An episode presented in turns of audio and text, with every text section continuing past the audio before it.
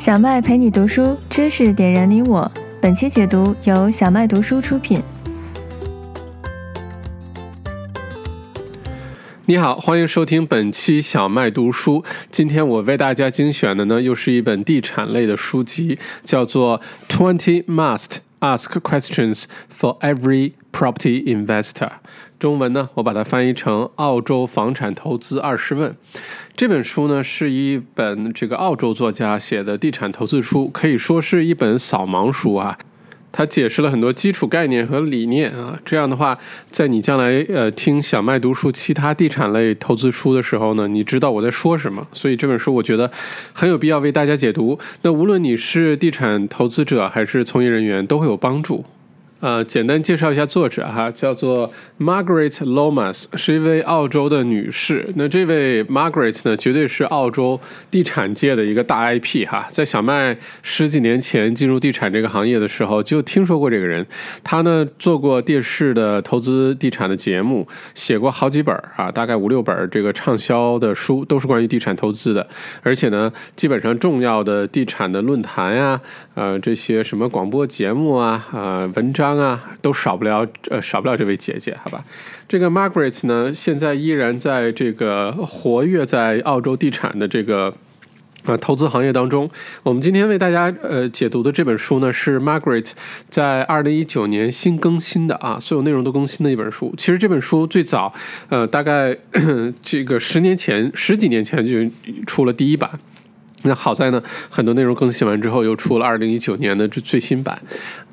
那废话不多说，咱们开始今天的解读。在解读过程当中呢，我会用书中作者提出的这二十个非常重要的问题，然后呢，结合一些我过去这十几年工作当中一些实际的案例，然后为大家讲解。啊，我也会明确的说出哪些是我的观点，哪些是书中作者的观点，好吧？那书中的这二十个问题呢，其实很有意义，因为一方面呢，我们很熟悉自己所居住的这个城市哈，哪里应该买房子啊，哪里贵啊，哪里是富人区啊，哪里学校好啊。但是有的时候，我们作为地产投资者呢，其实呢不应该受限于某一个城市啊，应该是哪里投资机会好，哪里房产涨得快，我们就应该看哪里，对吧？当然，这个是呃，从我工作经验来说，很多华人朋友并不是这么做的哈。那没关系，从这本书咱们开始多了解一下。这个地产投资者在澳洲都是怎么做的？嗯，那我其实做了一件非常好奇的事情哈。我看这本书之后呢，我打开了一张加拿大的地图啊。我是大家都知道我生活在墨尔本哈，我打开了一张温哥华的地图，然后来判断温哥华哪一个地方的地产将来会涨得比较好，或者哪个地方适合去投资地产。呃，做了这件事情之后，我突然发现呢，我对首先对温哥华一无所知哈，只是去旅旅游过，但是没有在那居住过，但是。读了这本书之后呢，你会，呃，就像掌握了一个工具一样，你会很容易的去呃判断一个城市，呃，到底怎么样啊？这个哪里条件比较好，哪里适合居住，哪里适合投资，哪里的房价将来可能会涨。所以这本书呢，其实是一本基础认知的书啊，强烈推荐给大家。嗯，不会详细的展开所有的概念，但是有了这二十个问题，呃，你这个每次投资之前都会有一个非常系统的认知，这个是最重要的，好吧？OK，咱们开始讲哈。首先开篇呢，作者也就说，是呃，你要学会建立这个基础的认知。这什么意思呢？就是说，呃，很多时候我们获取地产信息，尤其是咱们华人朋友获取的这个地产信息哈，很多来自于比如说一些微信公众号，来自于一些中介办的这个地产讲座，或者是读一些报纸啊杂志。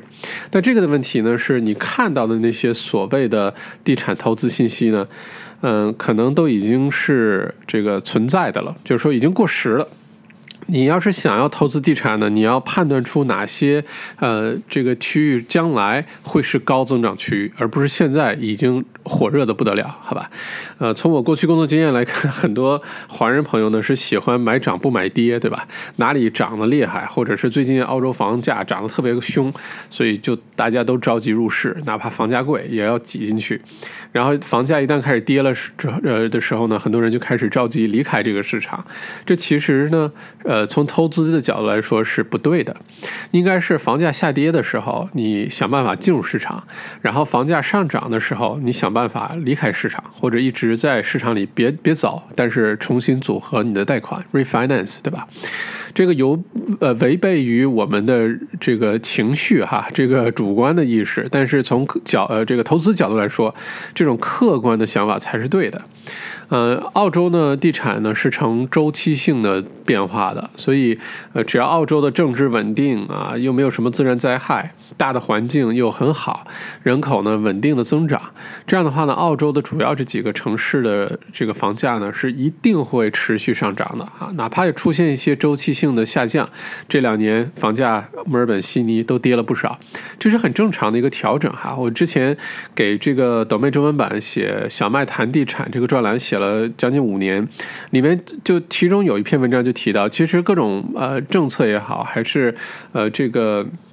呃市场本身规律的调整调节也好。市场下跌是正常的啊，它一般来说七到十年一个周期啊，会上涨这个五年左右五六年，然后会有两三年下跌的这个状况。所以呢，一旦出现下跌的时候，大家不要恐慌，这是正常现象，周期性调整。这个时候反而是进入市场的好时候。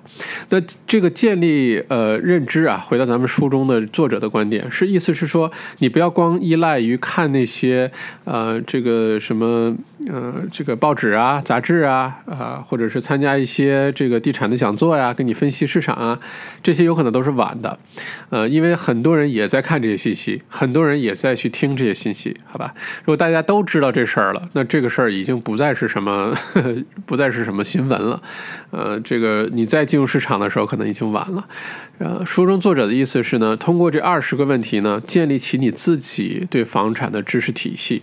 你可以自己来判断哪一个区域有可能是增长。你不要等待这些专家呀、这些这个讲座呀、这些新闻啊、杂志啊来给你这个信息，好吧？这个很重要。呃，然后呢，就介绍了一些房地产是呃相关的一些重要的基本概念。你比如说现金流 （cash flow），现金流很重要哈。但是呢，这里呢，其实一个重要的观点是什么呢？我我小麦非常认同啊，是说你投资地产啊，你不要追求现金流。不要觉得哪个地方租金回报高你就去买哪个。投资地产的本质呢，追求的是资产增值啊，capital gain。资产增增值什么意思呢？就是说，如果这房子你买的时候是五十万，后来呢涨了涨到五十五万了，那多出这五万，也就是百分之十，就是资产增值啊，capital gain。投资房产的本质目标应该是追求 capital gain。不是现金流。如果你追求现金流的话呢，你可以考虑呃投资生意啊，你可以考虑投资股市啊，这些的现金流可能都比这个房地产好。投资房地产追求 capital gain 的一个代价呢，是有的时候会让你的现金流出现很紧张的情况，这有点意思吧？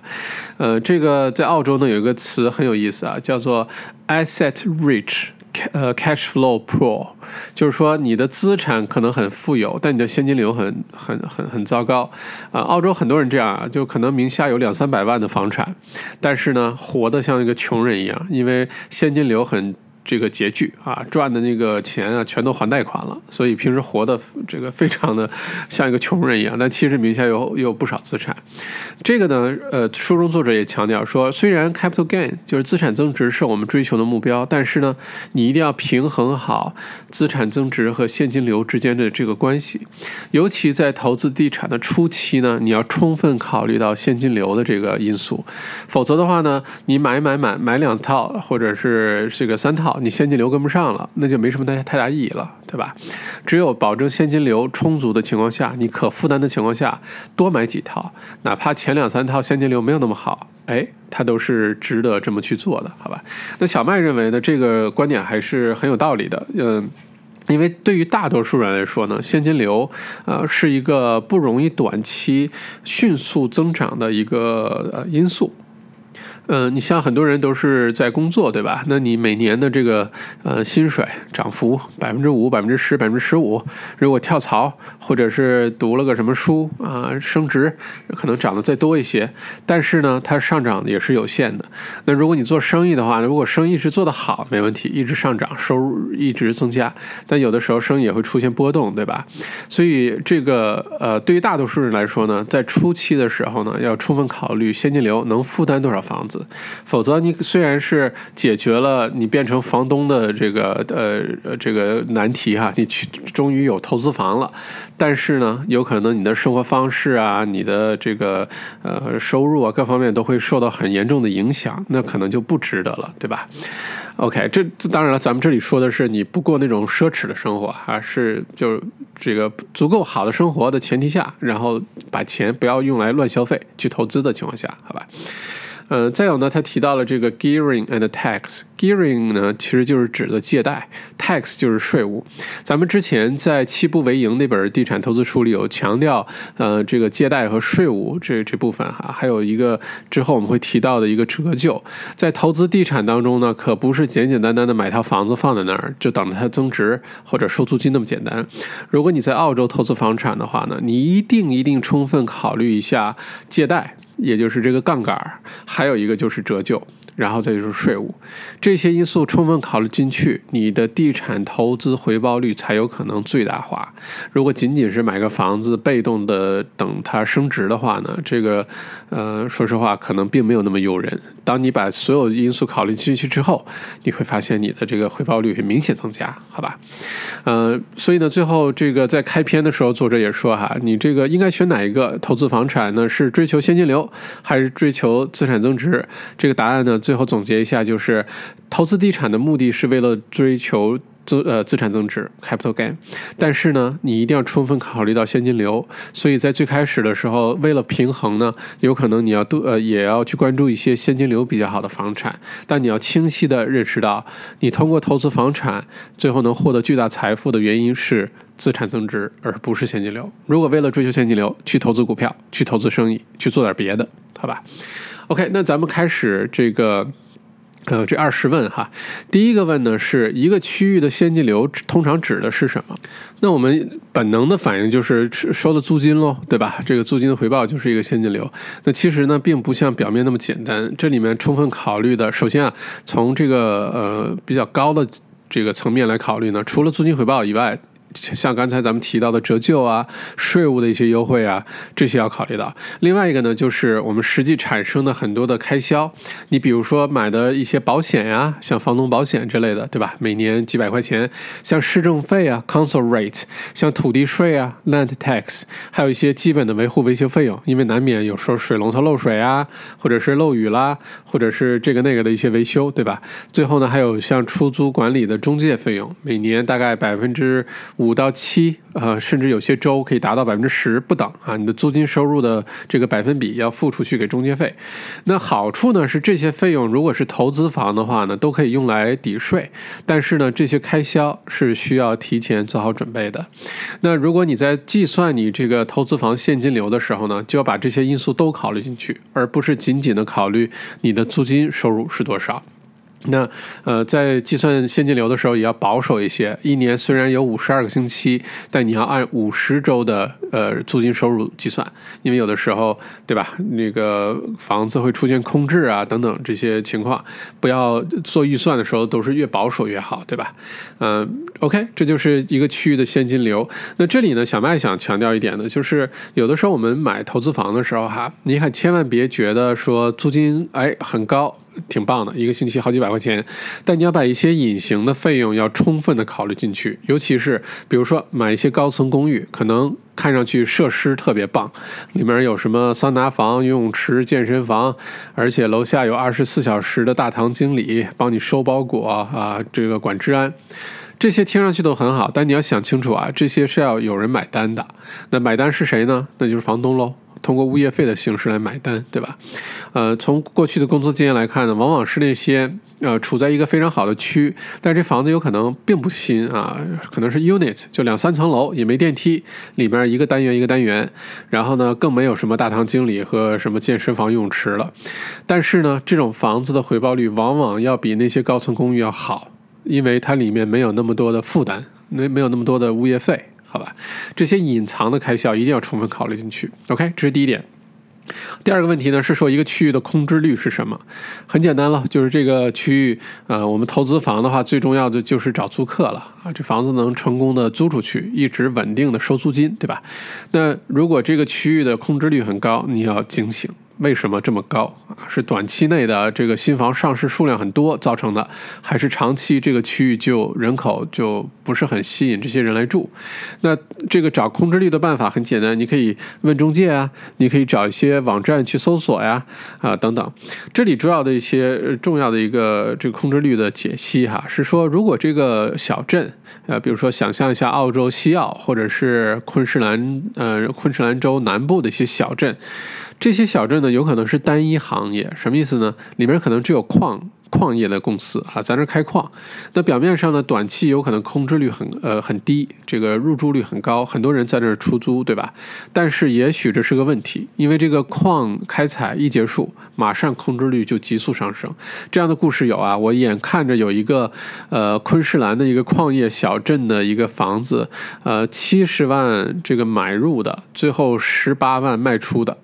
就是因为这个矿的公司结束了，都走了，这房子完全没人要了。好吧，再有一个呢，就是旅游区的房产和空置率。旅游区呢是一个呃比较怎么说呢，风险比较相对来说啊比较大的一个一一类地产，因为它周期性、季节性很强。啊，你可能觉得说，哦，我有的时候一个星期租两天，租金回报相当于我这一周每每每天都出租了，对吧？但你要知道，有的时候旅游也受很多因素的影响啊，天气啊，或者是一些经济政治环境啊。啊，等等等等，那当出现的时候，如果那一天两天少一天入住，你就少了百分之五十的收入，对吧？这个风险相对较大，你要想清楚，好吧？不要单纯的看空置率是不是哦很低呀，这个人很多去出租啊，你要呃这个具体的看这个情况到底是什么。第三个问题呢是说居呃基础设施建设的未来计划是什么？OK，这个解读啊，呃，怎么说呢？澳洲的房价哈，我在培训当中或者写文章当中一直都说，它的根本驱动力是有效人口的增长啊。澳洲房价就靠有效人口增长，在世界各个地方其实都这样。那房价如果靠人口增长的话，人口人口的增长靠什么呢？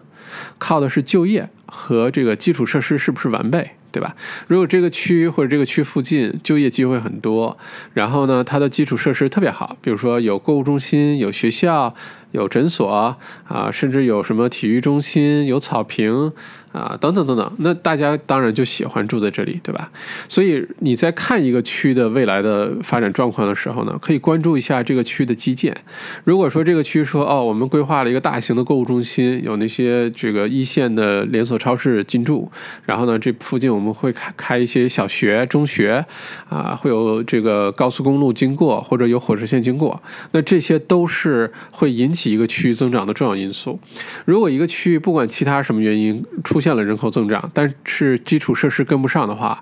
这一个人口增长会逐步的减弱，甚至消失的。大家会因为生活不方便搬走的，那这个区域的房价肯定就不行了，对吧？OK，那第四个问题呢是说，这个人口人口增长和人口组成到底什么意思？OK，我们刚刚刚说完哈，这个房价的上涨呢靠人口，那人口这个增长和组成它的驱动力是什么？呃，刚才说到一个是就业，另外一个呢，一个区域的可负担性、周边的设施都是吸引这个人口的重要原因。这个某一个区域或者城市的人口组成其实非常重要，因为有的时候你会发现哈，个别区啊，它的这个人口组成，比如说墨尔本的市中心，肯定是以留学生或者年轻的上班族为主，对吧？家庭会相对来说少很多。那有一些这个成熟的区，像这个墨尔本的东区、悉尼的北区这些区，那可能这个都是呃年纪相对比较大的呃这个年龄层的人拥有的，因为这些区很贵，对吧？那有一些稍微再往远点走啊，可能到了这个二十公里以外啊，市中心二十公里以外的区，可能年轻的家庭就会比较多一些。好吧，那如果充分考虑这个呢，作者也给出一个观点，就是说，所有的这些人口组成当中呢，最好驱动房价上涨的人口组成其实是家庭。有孩子的家庭啊，因为他们相对来说比较稳定，生活在一个区比较久，而且呢，他的需求呢比较丰富啊，需要购物，需要看医生，需要学校，需要这个周围有玩的东西，有运动啊，需要交通方便等等，所以呢，这样的区呢，往往相对来说也比较成熟一些，啊，长期的增长，这是毫无疑问的。好吧，呃，另外呢，在这里呢，小麦也想多提一句，就是，呃，在投资房产的时候呢，了解一个区的人口组成其实相当重要，因为在投资的时候，之前咱们在讲七步为营的时候，我说过这事儿哈。如果你买的是自住房，你可以很任性，你可以很主观，你爱住在哪儿都可以，哪怕它很不适合投资，没关系，因为是自住的，对吧？你喜欢就行，而且一定要你喜欢，对吧？如果是用来投资的话呢，那这个房子就要很理性。你喜不喜欢不重要，重要的是当地那个区、那个城市的人口组成喜欢这类的房子，那个最重要。你就是再讨厌这个房子，只要适合当地的区，它就是好房子，好的投资房。对吧？OK，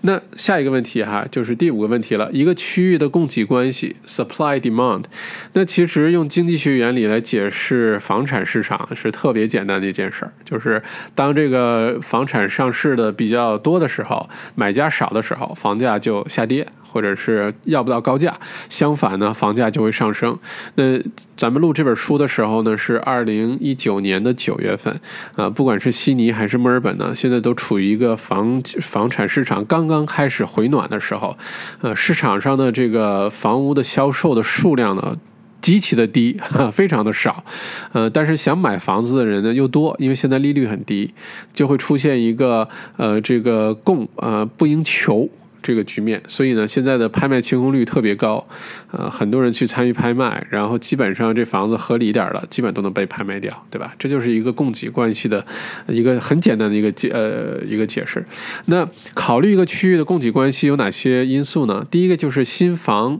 呃建造的数量啊，比如说有一些像新区一盖几十套上百套呃往上上市供应，那它如果这个新房的供应不成问题的话，短期内呃短则一两年，长则三五年，甚至更长，它的房价很难上涨，因为不停的有新房上市呢。呃，买家、投资者、自住的人没有动力去花高价买现成的这个现有的房子，对吧？另外一个呢，要看一下这个可建造土地。呃，很多的区，悉尼也好，墨尔本也好，悉尼可能更加明显哈。呃，市中心周边可建造新房的区的土地呢，可能越来越少，尤其好区。呃，墨尔本比较明显的就是 Ever Park。呃，像 Ever Park 那个区，你要是能能买一些这个呃有空地，你能新建房的这种，哇，那个就很厉害了。呃，因为实在是可呃新建房屋的土地数量特别特别少，这个区的政府呢批的新房的数量也非常非常的少，那就造成这个房呃这个区的房价一直上涨，好吧？呃，再一个呢，就是现在已经在市场的在售房屋数量。如果你看一个区，现在很方便上网就能看到，对吧？你一搜索发现这个区在售的房屋数量特别的多，那你也要小心一下，为什么这么多房屋在市场上销售？如果这个销售数量很高的话，就有可能造成这个房价很难涨得上去。呃，是不是这个区附近有什么你不知道的事儿啊？是不是要建个什么核电站啊、垃圾场啊？当然这我开玩笑了哈，就是你要了解一下为什么这个区在市场上销售房屋数量这么高。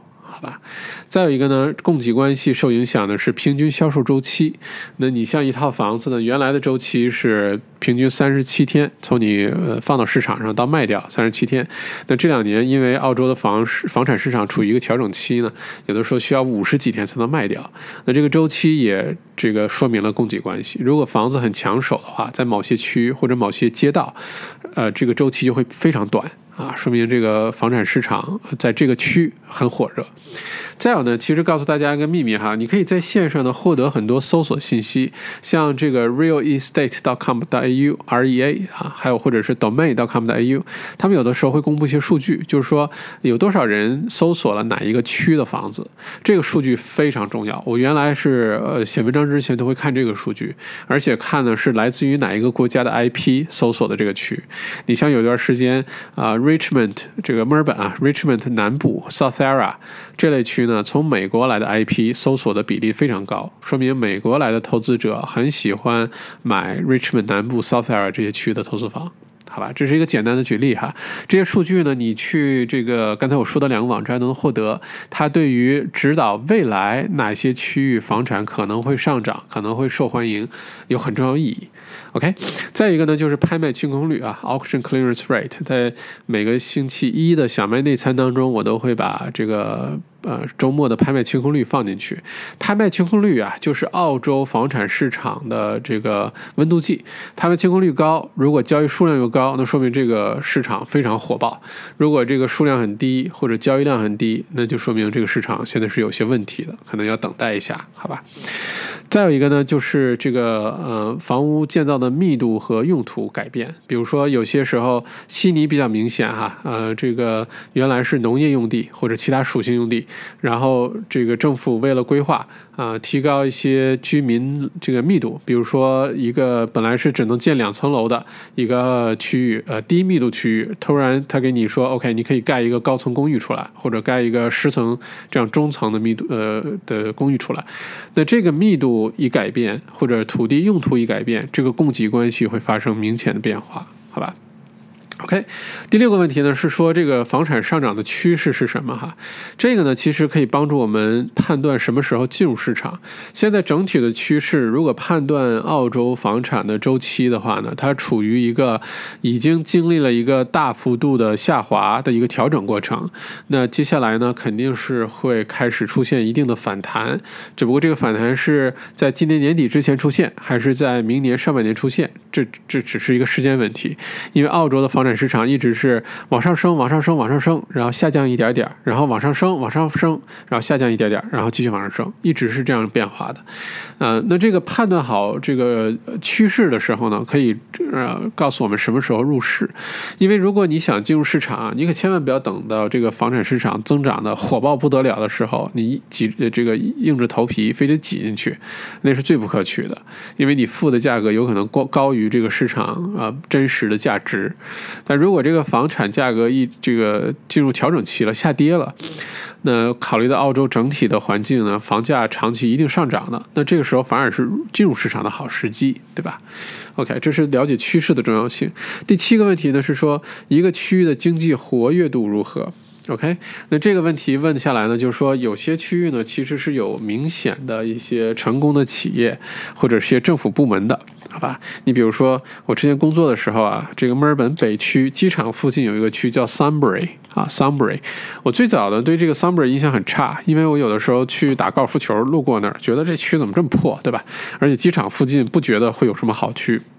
觉得会不会很吵啊？这个飞机起降啊，等等等等。但是呢。后来我们这个做了很多那边房子的这个出租管理啊，或者是一些交易，发现那边的买家和租客的这个水平啊特别高。他们的平均收入水平，这个都在八九万澳币以上，甚至更高。后来深入研究一下，才发现，因为旁边有机场，一个是有机场，还有一些澳洲的政府部门设在那边。这样的话呢，其实这些租客和买家的这个收入水平啊，呃，平均的这个素质啊，都很高。这样的话，整个这个区就会被带动起来。那有些呃，如果你去澳洲其他城市，这个甚至于你看其他国家其他城市哈，如果所在区域有很重要的企业在，那这个区域房价一定会涨。你像这个呃，美国加州对吧？硅谷附近那些房子，你想吧，一定便宜不了。西雅图一定便宜不了，就因为那边成功的这些企业太多了。啊，大的企业都在那儿，那这些员工，呃，买房就会把这房子弄起来。那中国也可以想象，你像什么不不说一线城市的北上广啊，包括什么深圳啊，包括杭州啊，就因为当地有很多知名的、重要的大型的企业，那随着这些企业发展，他们的员工收入提高，那这些房产一定会提高，对吧？再有一个判断一个区域经济活跃度呢，就是自住比例啊。如果自住比例很高的话，这是个好的现象啊。如果自住比例过低的话，有可能意味着这个人口呢，可能是一个短期现象，或者是一个假象。全澳洲平均水平，这个自住啊，房东自己拥有自己的房子，住在自己的房子里的比例是百分之七十，这个在世界上都是相当相当高的一个比例，好吧？再有一个判断一个区域经济活跃度呢，就是看这个区呃这个就业机会啊和家庭收入中间价，这些数据可以在呃澳洲的这个统计局网站上搜索到，中间价越高，说明这个区域对吧？呃越好。OK，第八个问题呢，说这个区域会出现涟漪反应吗？涟漪反应在英文当中叫做 ripple effect 啊，ripple 就是 R I P P L E，ripple。ripple effect 这里面很重要哈，我我在过去这十几年当中，亲眼见过很多的区域，因为这个涟漪反应，房价被弄起来。这样的话也帮助我们在投资房子判断一个区是否有增长潜力的时候，你可以预先判断，你可以提前布局，提前进入。好吧，呃，举几个例子哈，你像这个，呃，首先说涟漪反应什么意思啊？就是说一个，呃，是说如果一个区的房价开始上涨，涨得特别贵了，那它周边的区原来可能很便宜，没人愿意去，那也会随着去上涨。这是一个简单的举例哈。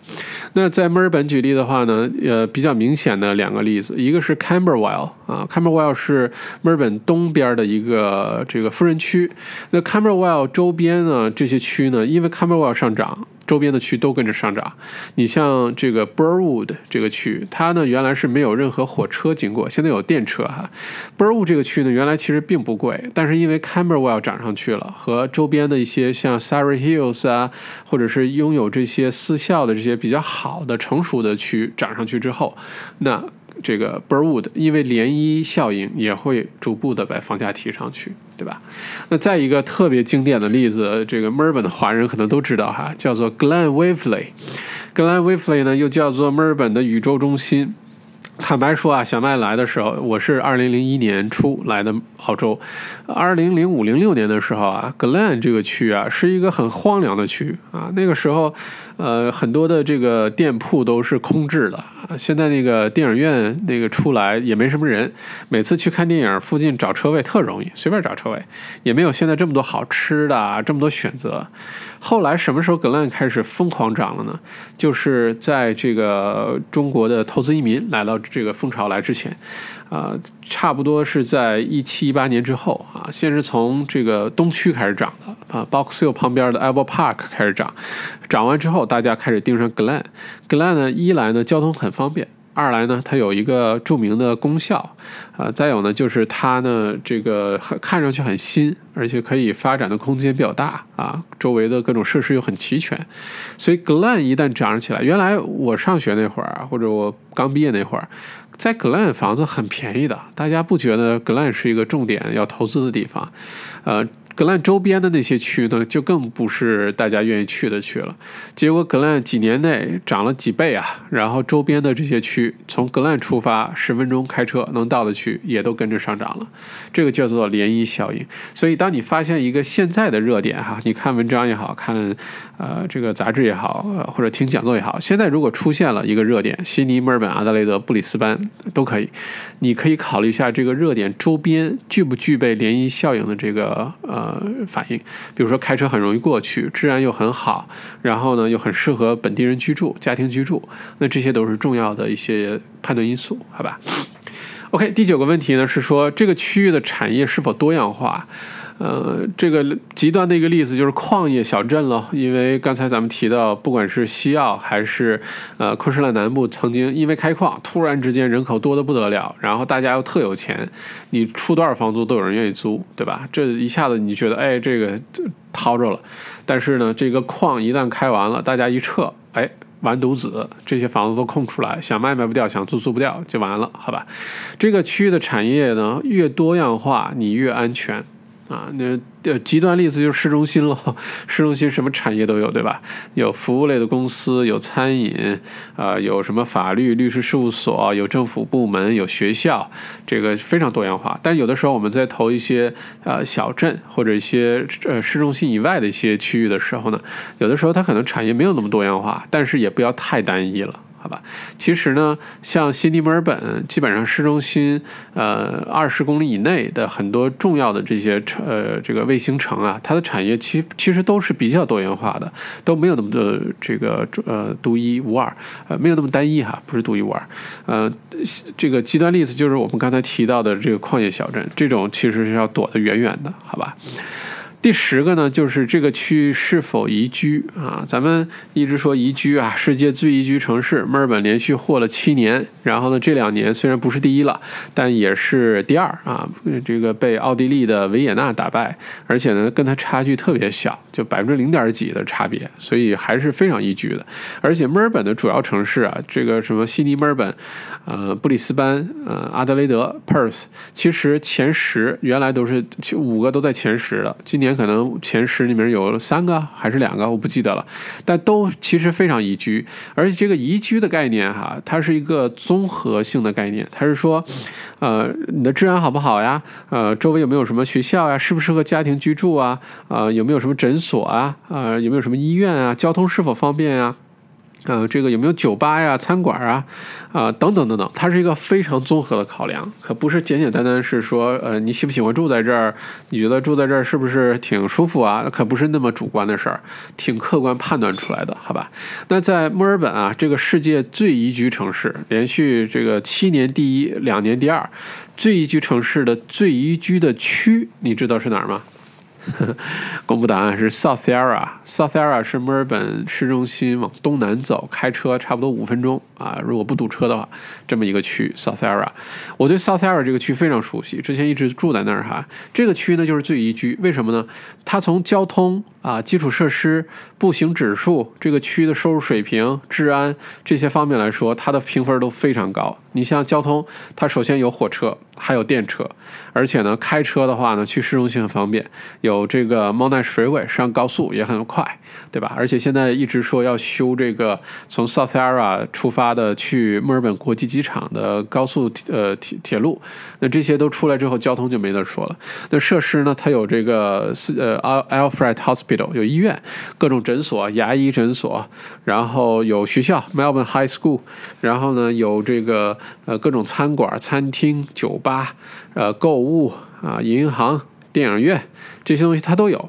而且步行指数很高。步行指数是什么意思呢？这个有点巧合啊，叫做这个 Walk Score，意思是说你走路你能走到的这些基础设施有多少。如果很容易走到这些基础设施、这些啊完备的这些东西的话，那这个指呃步行指数就很高。之前呃，如果你听过小麦其他节目的话，你会听过我去其他国家城市旅行的时候，我有一个叫做小麦步行指数。如果这个城市我能走着走啊，就能把它逛完，去很多的什么呃这个呃。什么呃，museum 啊，就是什么展呃博物馆啊，或者是图书馆啊，或者去一些特别有意思的地方，如果走路都能走到的话，我会认为这个城市特别棒。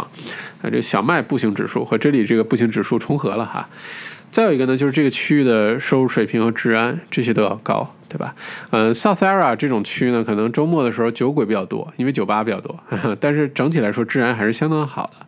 那这个书中呢提到一个很有意思呢，叫做 HIP score，HIP 就是 H I P。啊，hip 评分什么意思呢？就是小资水平，好吧？有些区域呢，小资水平很高，它里面有很棒的酒吧，有很棒的这个爵士音乐的这个小呃地方，然后呢，有这种特别神奇、特别小资的这些地方，你可以去。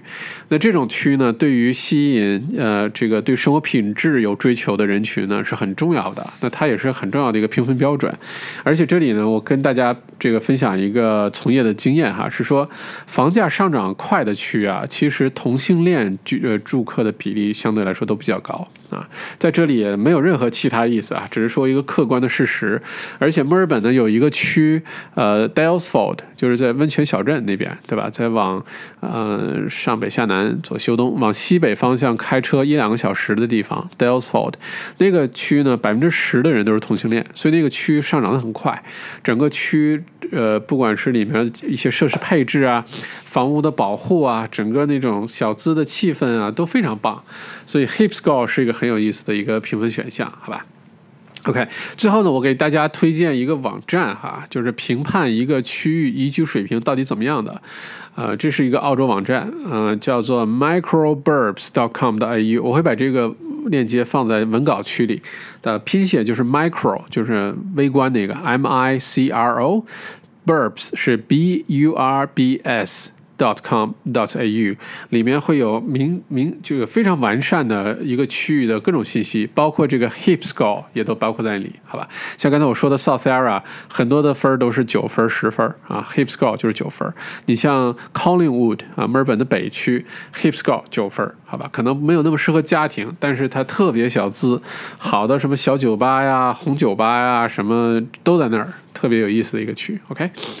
第十一个问题。OK，是房产存在的根本目的是什么？这里意思是说，房产的类别呢很多种，你投资哪一种，你要想清楚。比如说有度假屋啊，啊一些酒店式公寓啊，甚至有些就是酒店，你可以买里面的房间啊，作为一个投资啊，或者是学生公寓啊等等，这些非常有明确目的的一些投资呢，它相对应的是普遍的这个普通的民宅。房产的投资，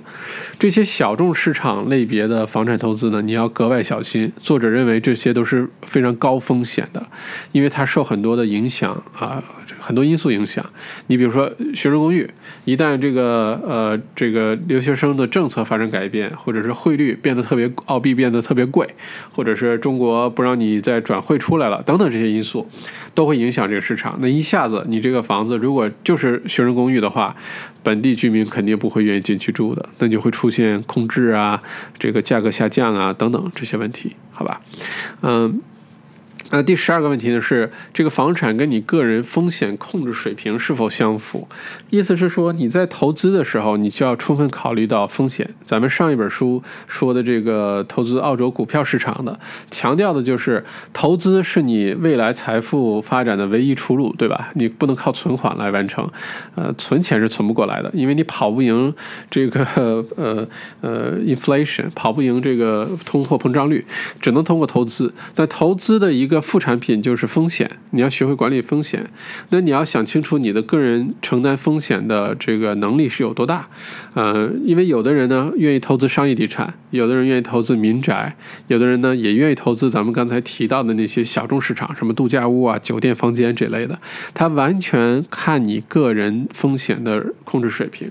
像商业地产，可能这个租金回报率各方面可能更高一些，但是呢，如果一旦空出现空置率的时候，它会。可能很高啊，半年一年可能都没有租客进来，那这个你是不是有充分的心理准备？你有充足的现金流去支撑这些事儿？要考虑清楚。那所有的这个类别里呢，呃，作者呢也进行了详细的分析，最后给出的结论呢是民宅市场的风险水平是相对来说最低的，然后像商业地产可能是处于中级，然后像一些什么度假屋、酒店、学生公寓可能是中等偏高的风险水平。那第十三个问题呢，是你获得贷款或者呃获得资金的方式都有哪些？那在这里呢，其实最最重要的是你要考虑到，嗯，贷款的时候的一个关键因素 LVR，就是你的借贷这个杠杆的比例啊，因为绝大多数地产投资者呢，其实都是。通过获得贷款来完成投资的，像咱们国内来的很多土豪，直接现金几百万的豪宅，甚至一两千万豪宅，直接直接现金买，这个在澳洲其实是极端现象。对于本地的投资者来说呢，还是要。依靠这个银行的贷款，那这个 LVR 杠杆比例呢就非常重要。如果一套房子像呃，如果是带土地的独立屋的话呢，通常比如说百分之九十的贷款比例啊，或者百分之八十五的贷款比例啊，那就很好，对吧？你就一百万的房子，你出十万块钱，你就可以买起来了。那有的时候呢，有些区，呃，像之前我问过 South South Bank、Docklands 这些区，银行有的时候为了控制风险，会说我们的这个 LVR 最多给到百分之六十或者七十，也就是一百万的房子，按照它银行的估价，它呢一百万的房子可能你要出三十万甚至四十万的定金，你才能买这套公寓啊。这个 LVR 的比例相当的重要。这个 LVR 杠杆比例跟什么有关呢？两个因素，一个是不同的区域，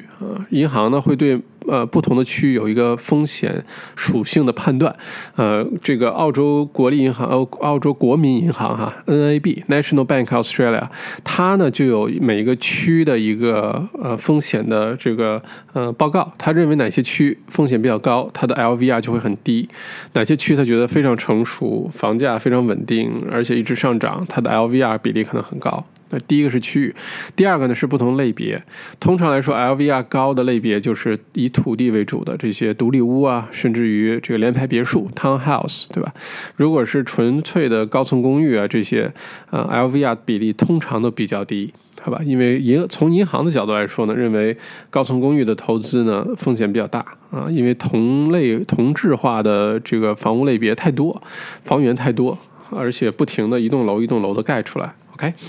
第十四个问题呢是市场价值是多少？就 market value 是多少？market value 啊，市场价值和跟这个跟这个房屋价格是两回事儿。有的时候价值高，价格低；有的时候反过来，对吧？嗯，这个东西价值跟什么有关呢？其实第一个就是市场热度啊。如果这个市场热度很高，比如说一六年的时候，哇，那个悉尼、墨尔本那个房价热度，呃，高的不得了。那个时候的价格是一定高过它的价值的。一套房子拿到市场上一百万起拍，最后卖到两百万的都有，好吧，甚至更多的都有。这就是价，呃，价格超过价值了。那什么时候入市比较好呢？就是价格低于价值的时候。这样的话，你买进来你就已经开始赚钱了，好吧？然后你就耐心的等待房产市场的复苏，然后开始上涨，那你赚的就更多了。如果你买了一个过高价格，就是价格高于价值的房产，也没问题，只要你别着急离开市场啊，别着急出售。但是意味着你的前几个月、前几年可能在恢复阶段，先把这个房价恢复到正常的价值水平上，然后再开始啊这个增长。OK，那其实呢，回到刚才咱们的观点，小麦说的这个观点是说，房产下跌的时候，其实入市的好时候，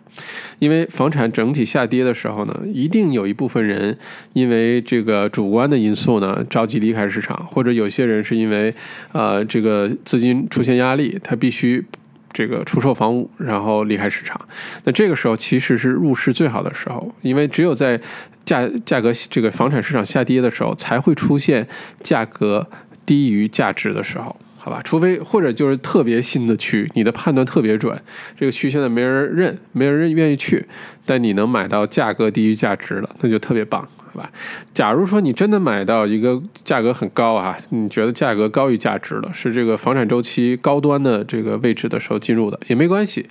还是那句话，你别着急离开，别着急买卖啊，时间足够长都是赚钱的。如果你着急离开的话，那只要一出手一一买卖了，那一有买卖就有伤害了，对吧？所以不要着急。第十五个问题。呃，一套房产有哪些细节和特征？那不同类别的房产呢，一定有不同的这些细节和特征。你像独立屋啊，土地比例比较高，啊，这个没有呃这个 strata title，没有 body carpet，就没有物业，那你就可以自己随便来，你爱怎么拆怎么盖怎么翻修没问题，呃，没有物业费。但是呢，这种房子有的时候。可能现金流这个租金回报率比较低啊，资产增值比较高。像公寓的话呢，那就是现金流可能好一些，但资产增值可能差一些，对吧？呃，维护维修费可能相对来说好一些，因为在一栋楼里嘛，最多就是漏漏水啊，或者是之类的。嗯，像这个新建呃新建的房屋，有的时候有一些。这个朋友会是先买一块地，然后自己在上面盖，那它也有一些细节特征。你找的 builder 怎么样啊？盖的周期怎么样？你是否能负担这个周期当中产生的各项费用？然后盖出的这个房子，啊，将来你出手的时候是不是适合当地这个人口组成的需求？等等等等，呃，或者呢，再下一个呢，就是买楼花 off the plan，这是华人海外投资者最常见的哈，基本上这些公寓啊、联排别墅都是买楼花。什么叫买楼花呢？Off the plan 意思就是给你一张图纸，你买这张图纸，你看着图纸买房子，这房子还没盖出来呢，你觉得这个图纸上的房子盖得好啊，设计的好，这个开发商你觉得 OK，或者这个销售人员你喜欢 OK，那你就买这个楼花喽。然后一两年之后这个房子盖出来出什么问题了也不知道，是有风险的。所以呢，很多的州政府是有一些优惠政策，鼓励大家买楼花的。好吧，你像最近呃这半年一年，悉尼的很多公寓都出现各种质量问题，漏水的、什么着火的、这个那个结构出问题的，这些都是楼花。当年因为盖的之前你不知道这个楼盖出来质量怎么样，对吧？所以买楼花还是有相当的风险的，虽然有一些优惠政策在。那再有的就是现房，现房最大最大的问题是两点，一个是结构，一个是有是不是有什么害虫啊？pest。这个结构这问题可能很大，因为盖的时候，不管因为什么原因，结构做的不够好，或者是这个房子嗯盖了十年二十年了，呃，中间不管出过什么问题吧，这个结构出现问题的话，是个大问题。结构出现问题就会出现安全问题，最后严重的话可能导致你这房子都要拆掉重盖，那这个代价就特别大了，对吧？害虫呢也可能是个很重要的问题，像什么白蚁呀这些东西。那在买现房的时候呢？你一定要舍得花一个钱，就是先找人啊，去对这个专业的人啊，去对这个房子进行一次评估。有这种什么 building inspector 啊，有这种专业服务的，他们都是有自己执照的。在澳洲的话，这个服务从五百到一千澳币一次不等。通常一天的时间，他们可以对这个房子整体的主要的结构哈，也没有特别细细致了，也很难做到细致。整体的结构是不是稳固，是不是有问题啊？他们可以通过看这个墙是不是有裂纹啊，或者看评测很多的细节。再一个是可以看一些角落，呃，一些专门的地方有没有白蚁的问题啊？他可以给你出个报告。他如果说，呃，结构没问题。没什么害虫，那你买的时候放心。如果有问题，那就躲开，好吧？嗯，否则的话，在拍卖那一天或者 D offer 那一天，你不知道有这问题，结果出了，哇，那以后是个特别头疼、特别闹心的事儿，好吧？还有一个呢，是是不是它是一个受限的房屋？什么叫做受限的房屋呢？嗯，之前我身边很多客户出过这个问题啊，他买一套买过套房子，很大的地。他想做开发，结果呢，买完之后呢，发现哦，原来这个房子呢是这个文物保护的那个列表上的 heritage registered，在 在墨尔本、悉尼，尤其墨尔本啊，之所以这个城市的文化特色保存的特别好，很大程度上是因为对建筑的保护，好吧？很多的建筑。不管是市中心的还是外面的，很民宅也好，一些商业的楼也好，还是有一些是这个社区的楼也好，甚至于火车站，它都会被列为一个政府的特别的清单，叫做 Heritage Registered List，也就是这个呃，直接翻译过来就是一个文物保护的这么一个清单吧。在这个清单上的房屋是不允许拆的，不允许拆的。啊，有些情况你可以把这个外墙留着，然后在后面盖个公寓出来，但是大多数情况下这房子不能拆，不能拆的意思是你就不能搞开发喽，好吧？你像在 Toorak 啊，澳洲这个墨尔本的第一富人区，很多的民宅都是 registered 这个 heritage building，也就是你是不能自己随便拆的，一旦拆了之后后果很严重啊，代价非常大，好吧？所以，一旦先呃，你想买房，如果是为了将来开发，先了解清楚这个房子你能不能拆，能不能开发。OK。第十六个问题是，是不是这个你所购买的房子有像租金保证啊，也就是 rental guarantee，或者有没有其他的购买优惠？说到 rental guarantee 什么意思呢？就是有的时候你买一个公寓，然后开发商啊或者销售中介说，这房子买完之后，我担保你两年百分之六租金回报。好吧，如果是一百万的房子，每年至少六万块钱租金回报，保证两年。租金回报一结束，就回到正常的市场的这个浮动当中。这事儿啊，在我之前的很多培训当中有讲过啊，给地产投资者的培训当中讲过，这就是一个坑。好吧，这个投资呃，这个出租保障哪儿来的？你要想啊，开发商可是特别精，好吧，羊毛都出在羊身上。我跟大家说一下这个行业内幕哈。呃，因为我之前是亲身经历过几次计算这个呃出租保障的这个 钱的，怎么回事呢？这房子 OK，如果说五十万的房子，咱们举个例子哈，然后呢，我们想做一个一年的出租保障，OK，那我们可以先用真实的数据预估一下这个房子到时候交工之后能够收多少租呃收多少租金。比如说我们算下来，呃，一个星期能收呃这个三百块钱，举例子啊，三百块钱。然后呢，这个开发商为了保证百分之六，那就要达到每年五十万房子，那每年就要达到多少啊？三万块钱的租金回报率。那除以五十二个星期，那中间呢，它会它的保证和真实市场上能够出租的这个价格中间会有个差，对吧？这个差是多少呢？有可能一个星期一两百，一年一两千，几万块钱。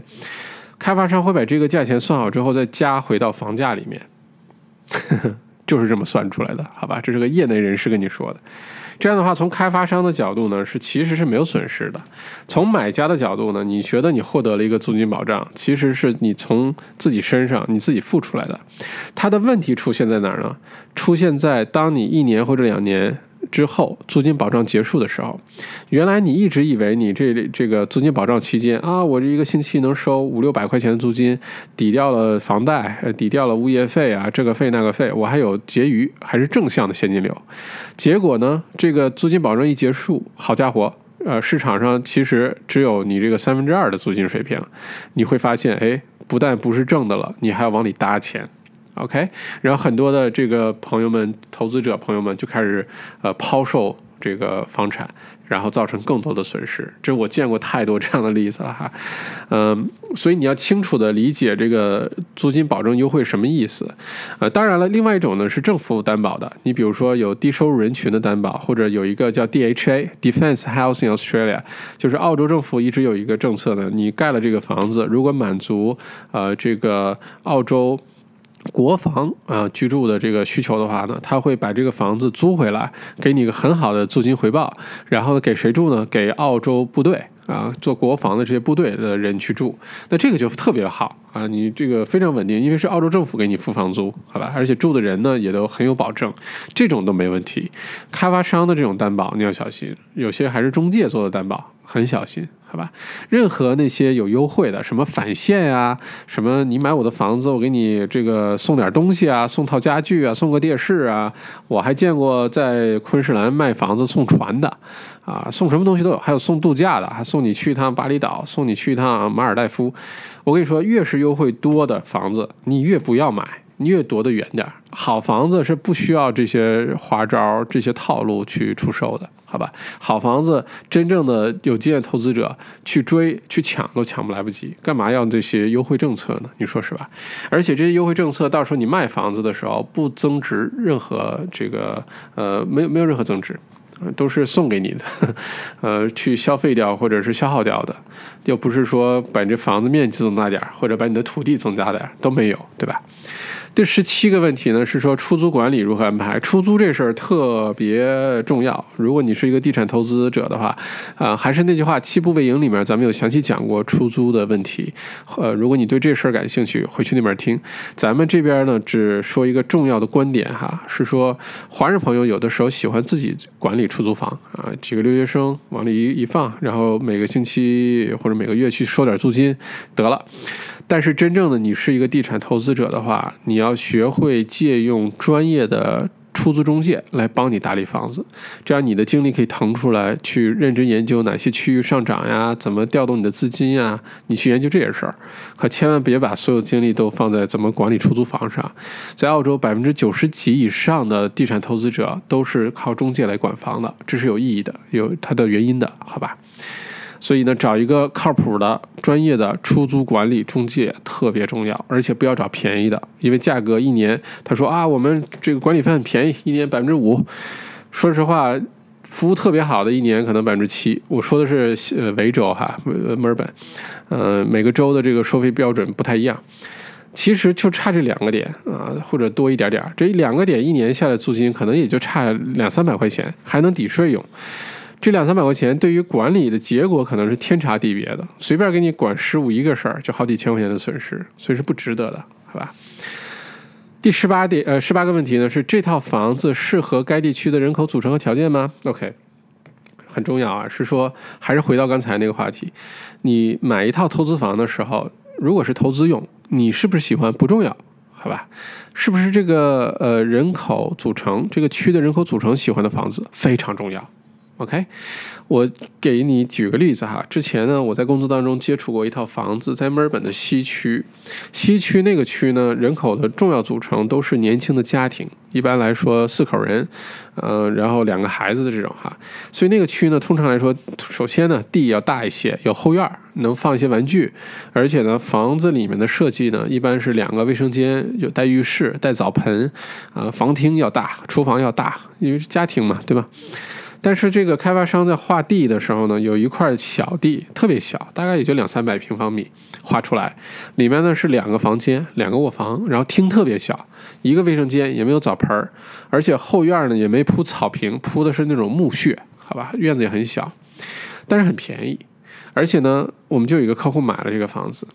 买了之后呢，那个客户其实为了贪便宜，因为他能负担的房子可能，要不然就去其他区买个其他的房子或者公寓什么的，或者就跑到这儿来买一个这个。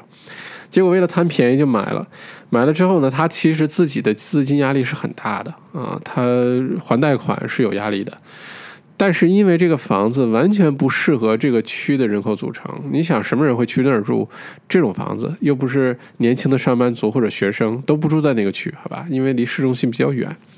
结果啊，前前后后花了六个月时间才把这个房子租掉，很难租掉。而且最后呢，是迫不得已接受了一个比较低质量的租客，还是靠 Centrelink 政府补助啊，政府救济的这个收入，然后付房租的。结果呢，这个后面也出了很多问题，不按时交房租啊，这个对房屋不够呃爱护啊等等，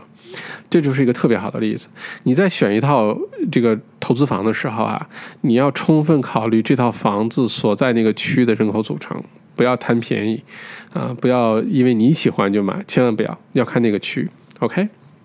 当然了，你要注意一下这个房屋的年龄和状况。如果太旧了，啊，是不是要装修一下，呃，翻新一下，适合家庭居住，啊，或者这个房子如果年龄太久了，你要考虑到结构是不是有问题，啊，等等这些因素，好吧？OK，那第十九个问题呢，就是这套房子是呃是否适合租客啊？这个租客是否会愿意进去住？再次强调这个观点啊，作为投资房，你要理性啊，不要主这个特别主观。你喜不喜欢不重要，重要的是适合出租，这个适合那个区的人口，适合将来能再次卖掉，对吧？嗯，本着这个原则呢。有一个很重要的提示呢，是你如果是出租用的话，千万别忘了买房东保险，叫 Landlord Insurance。咱们在《七步为营》里里那本书也提到这事儿啊，一年可能两三百块钱到七八百块钱不等，它呢能够呃这个呃阻止你。因为租出租当中产生的任何损失，比如说租客逃跑啦，呃，把房子烧着啦，或者发水淹坏啦，这些房东保险都包，而且房东保险是可以抵税的，因为它是投资房的一部分，所以何乐而不为呢？一定要把它计算到你投资房产的一个必须要买的一个东西上，好吧？OK，最后一个问题，房产拥有权的选择，这个就简单说一下，因为大部分呃这个华人朋友呢买房都是个人名或者是用家庭信托的名好吧？啊，他这里面也说，比如说独立屋这个 title 一般就是一个 title 喽，你爱干嘛干嘛。呃，像这个有物业的，像联排别墅 townhouse 或者是呃 unit 呃两三层楼那种这个呃小单元小小单元房或者是高层公寓都是有物业的，那你的 title 就是 strata title 或者叫。呃，呃，这个 owners corporate 这种 title 呢，就限制你自己去做，你把它拆了重盖一个或者怎么样，好吧，是有限制的。然后呢，如果你买房子的时候，你如果不确定这个房东的这个情况，你觉得有点不对，但你又特别喜欢这个房子，那作者也建议你可以考虑有一种叫呃保险啊，叫做 title insurance。Title insurance 呢是说，如果这个房子有任何违规的建筑啊，偷偷盖了不该盖的东西，或者是结构有问题，或者是里面有些造假的文件，或者有些拖欠的账单没付，这个保险呢都可以保护你，好吧？但作者也说，这个保险他虽然知道这事儿，但是在他这二十多年的投资经历当中从来没用过，因为你在前面调研要充足。如果你觉得真的不太托底，就算了，好吧？那么多房子可以找，如果你真的非得要买这房子，OK，有保险可以买。OK，最后提示呢，你在买房子的时候呢，尤其是中介朋友们哈，你一定要清楚的知道这个房子是在谁名下啊，这个之前有这个真实的案例，委托中介卖房，结果卖了之后，这个中介费、广告费一分钱要不回来，就是因为这个房子呢是夫妻两个人名下的，但是出售合同的时候只有丈夫签名了，夫呃老婆没签名，这个合同是作废的。你一定要看 title 上面是谁，title 上有多少人，哪怕有一百个人，你这合同上都要写一百个人，而且一百个人签名。好吧，这很重要啊，否则的话，你也不知道人家两口子在干嘛。万一要是正在呃有什么离婚啊什么，你帮人把房子卖了，偷偷，这是很大的问题，对吧？OK，那这就是这二十个问题。还是那句话啊，这二十问题呢，其实是帮助呃咱们这个书友朋友们呢进行一个扫盲，让你知道一个呃整体的印象，一个系统的认知。澳洲房价怎么回事？澳洲的房产市场怎么判断？有了自己的认知呢，你在看一些报报道啊、一些数据啊，或者听一些讲座的时候，你就更有。这个概念，而且呢，时间长了之后，最好的就是形成你自己的认知，你来判断，不要光是去听外部的信息。一来可能有导向性，没准是想卖你点什么东西，对吧？啊，二来是有可能你听到的时候，这消息已经晚了，已经是很多人都知道了。OK。那最后结语呢，就是说房价的增长驱动力到底是什么啊？主要分成两部分，一个是内部，一个是外部。内部就是人口喽，人口组成的变化，人口的增长，有效人口增长，别是游客呀、矿工什么的，对吧？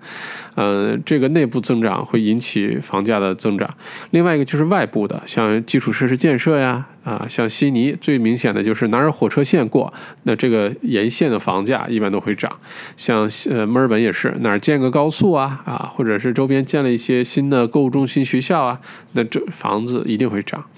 再有呢，就是整个城市的发展方向作为一个外部因素。你比如说，澳洲的主要城市第四大城市南澳的阿德莱德，阿德莱德一直算一个小城市哈，也别算小，阿德雷德比百分之九十的美国城市都大。呃，但是在澳洲来说，算第四大城市啊，很很安静一个小城市。阿德雷德呢，虽然这几年房价涨得比较慢，但是呢，整体呢，这个城市制定的新方向是往啊这个呃这个教育和呃大健康领域发展啊。咱们之前的书有介绍过这事儿哈。那如果这个开始变化之后呢，那整个这个城市的人口组成、就业机会。呃，留学生人数都会发生变化，那这个区的房产市场也会发生变化，这是需要关注的，好吧？OK，那这本书二十个问题啊，这个希望你下次不管自己买房啊，自住也好，投资房也好，还是你是从业人员，都可以拿这个作为一个清单啊，把这个问题快快过一遍。你觉得这个房子综合客观的考虑到底怎么样？别看广告，看疗效，好吧？如果你觉得这二十个问题问完了还挺好的，哎。那你就可以认真考虑，如果有些哪些你明显觉得不太对劲儿的事儿，那你就认真考虑一下，还是是否放弃，好吧？那希望这本书呢对你有帮助。OK，那咱们下一期小麦读书再见，谢谢。